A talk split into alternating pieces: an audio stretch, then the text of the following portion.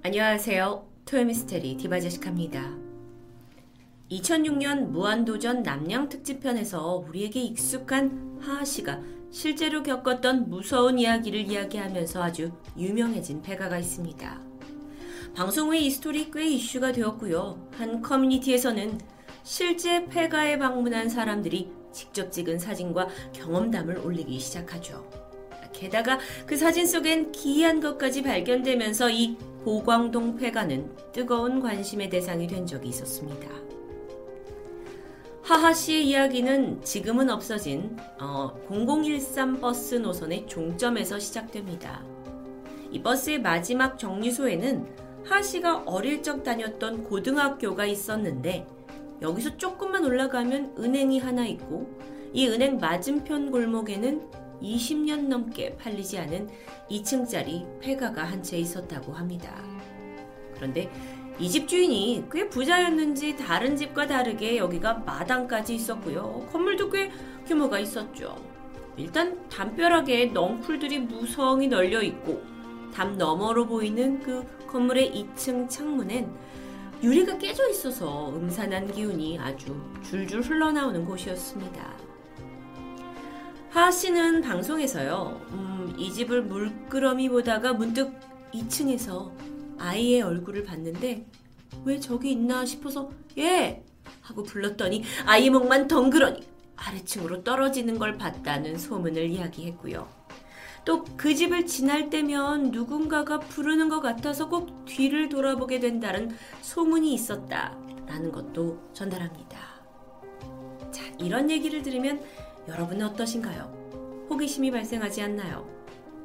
당시 고등학생이었던 하하 씨도 이 집에 관심을 갖게 됩니다. 하지만 혼자 가기에는 좀처럼 염, 어, 엄두가 나지 않았죠. 그래서 친구 7명을 모았고 결국 흉가 체험을 하자고 제안합니다. 주말에 모이기로 했어요. 그리고 그날 이 폐가 앞에는 하하 씨를 포함한 총 8명의 친구가 모였습니다. 먼저 이들은 4명씩 나눠서 선발 후발대로 들어가기로 했죠. 후발대였던 하하 씨와 친구들은 일단 기다리고 있었습니다. 그런데 선발대로 갔던 4명이 대문을 잡고 여기를 여는 순간 아니 이상하게 문이 열리지 않습니다. 힘 꽤나 쓴다던 친구들이었는데도 어쩐지 문이 굳게 잠겨 있어요. 그래서 4명 모두 힘을 합쳐가지고 문을 밀어보는데 열리지가 않습니다. 결국 후발대였던 4명의 친구를 불러서 문을 힘으로 열게 되죠. 이때 하하 씨가 받은 느낌은 마치 누가 반대편에서 문을 강하게 잡고 있는 것처럼 꿈쩍도 하지 않았다고 합니다. 그러다가 하하의 친구 중 한 명이 포기한 듯, 아, 이거 잠겼네 하면서 문을 발로 한번 살짝 치게 되는데 그 순간 문이 왈칵 열려버려요. 그리고 모두 다 깜짝 놀랐죠. 아니 건장한 8명의 고등학생이 힘으로 막 열려고 했던 문이 전혀 열리지 않았는데 그냥 발 한 번 쳤는데 열린 거에 다들 놀랬습니다. 그런데 무엇보다도 그 문이 열리면서 뒤에 있던 벽을 꽝 치니까 그 소리에 더 놀란 거죠. 여기에서 이미 겁먹은 4명의 친구는 도망갔어요. 그리고 하하 씨를 포함한 후발대 4명만 남게 남아 있었죠. 야, 여기까지 왔는데 한번 들어가는 봐야지 하고 그들은 드문을 열고 안으로 진입합니다. 내부는 생각보다 넓었습니다. 물론 밖에서 보기에도 부잣집처럼 규모가 있었고 마당이 있는 건 예상했지만 어, 정말 드넓은 어, 서울에서 보기 힘든 마당이 있어요. 게다가 대문에서 약 10m 정도 앞에는 수영장까지 있었다고 해요. 하씨는 장난기가 발동했습니다. 그래서 수영장 앞에서 야 남자답게 소변이나 누고 가자. 절대 너 먼저 도망가면 안 돼. 하고 다짐을 했고 다들 소변을 누려고 일렬로 서게 되는데 바지를 내리려는 순간 친구 두 명이 갑자기 미친 듯이 문 밖으로 달려 나갑니다. 약간 실성한 듯 보였어요. 남아있던 사람은 하하 씨와 친구 한 명. 그들은 따라가지 않았습니다. 그리고 여기까지 왔으니 집 안까지 둘러보기로 하죠. 수영장 옆에 계단이 하나 있었습니다. 계단을 따라 올라가면 현관문으로 이어졌고요. 하하 씨와 친구는 손을 잡고 서로 결코 먼저 나가지 말자 약속을 하고는 현관문을 열고 안으로 들어갑니다. 그런데 그 순간 하 씨의 목덜미가 뻐근해지면서 온몸에 소름이 쫙 돋는 게 느껴졌어요. 아, 게다가 갑자기 바람이 분 건지 뒤에 있던 현관문이 꽝 하고 닫혀버립니다. 하신 너무도 무서웠고 본능적으로 뒤를 돌아서 현관문 열고 집 밖으로 뛰쳐나가 버렸죠. 자, 그럼 이제 그 집에 남은 사람은 또 다른 친구 한 명, 태연 씨였습니다. 한, 하하 씨가 너무 무서워서 이 그냥 집 밖으로 나가버리고 싶었대요. 하지만 아무리 그래도 저 안에 혼자 남아있는 친구 태연이를 두고 참아 갈 수는 없었겠죠. 그래서 일단 기다립니다. 10분, 20분, 30분이 지나도 친구가 나올 기미가 보이지 않아요. 안으로 들어가서 데리고 나올까 하는 건 아예 생각할 수도 없었다고 합니다. 그래서 계속 밖에서 이름만 불렀죠. 태연아! 태연아! 근데 이상하게 아, 안에서 대답이 없어요. 그는 울먹이면서까지 아 진짜 미안해 그냥 빨리 나와 하고 소리를 치면서도 무슨 일을 당한 게 아닌가 걱정하고 있을 때쯤이었습니다. 문이 끽 하고 열렸죠. 그리었더니 친구 태연이가요. 초점을 잃은 듯 흐리멍텅한 눈을 하고 입에서는 침을 질질 흘리면서 걸어 나옵니다. 그리고 멍한 표정으로 앞에 있는 하하를 빤히 바라보더니 그 태연 씨가 나지막히 입을 뗐죠. 야, 너 혹시 쌍둥이야? 잠시 후 태연 씨가 정신을 차렸고 그 집에서 겪었던 일을 털어놨습니다. 현관문이 세 개 닫히고 곧이어 하하가 뛰어 나갔는데 태연 씨도 아 나도 여기 있으면 안 되겠다 싶은 생각이 들어가지고 같이 나가려고 했죠. 그리고 현관문을 잡았습니다. 근데 다리가 움직이지 않았습니다. 왜 이러지? 순간 귓가에 아주 기괴한 웃음소리가 들렸죠. 이걸 꼭 봐야 했어요. 그래서 이 섬뜩한 느낌을 가지고 뒤를 돌아서 소리가 나는 2층을 올려다 봤더니 한 아이가 내려다보고 있는 겁니다. 그런데 그 아이가 2층에서 순식간에 눈앞으로 다가오더니 너 이거 아무한테도 말하면 안 돼. 라고 얘기하고는 뒤돌아서 걸어갑니다. 그런데 태연 씨가 순간 이 아이를 따라가지 않으면 더 무서운 일이 생길 것 같다는 예감이 들었고 조심히 아이 쪽으로 따라갔죠. 근데 아이가 뒤를 돌더니 울먹이는 소리로 말합니다. 너 이거 얘기할 거지? 할 거잖아!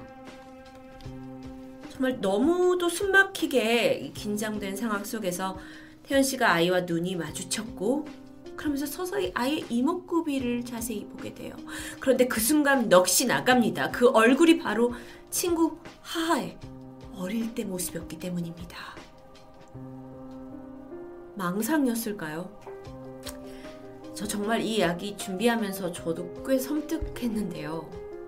이 보광동 폐가 이야기는 하하 씨 덕분에 유명세를 탔죠. 그리고 이후에 정말 나도 여기서 이런 일 저런 일 겪었다라는 후일담이 하나둘씩 올라왔습니다. 그걸 좀 살펴보면요. A씨가 어렸을 적부터 보광동 군인 아파트 근처에서 살았다고 해요.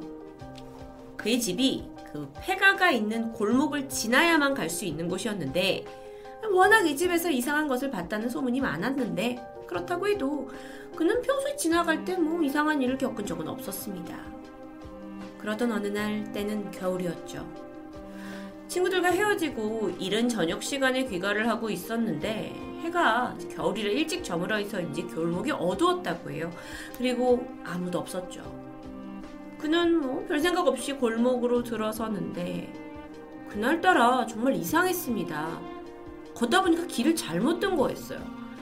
아니 여기가 매일 다니던 5분이 채 되지 않는 짧은 거리예요.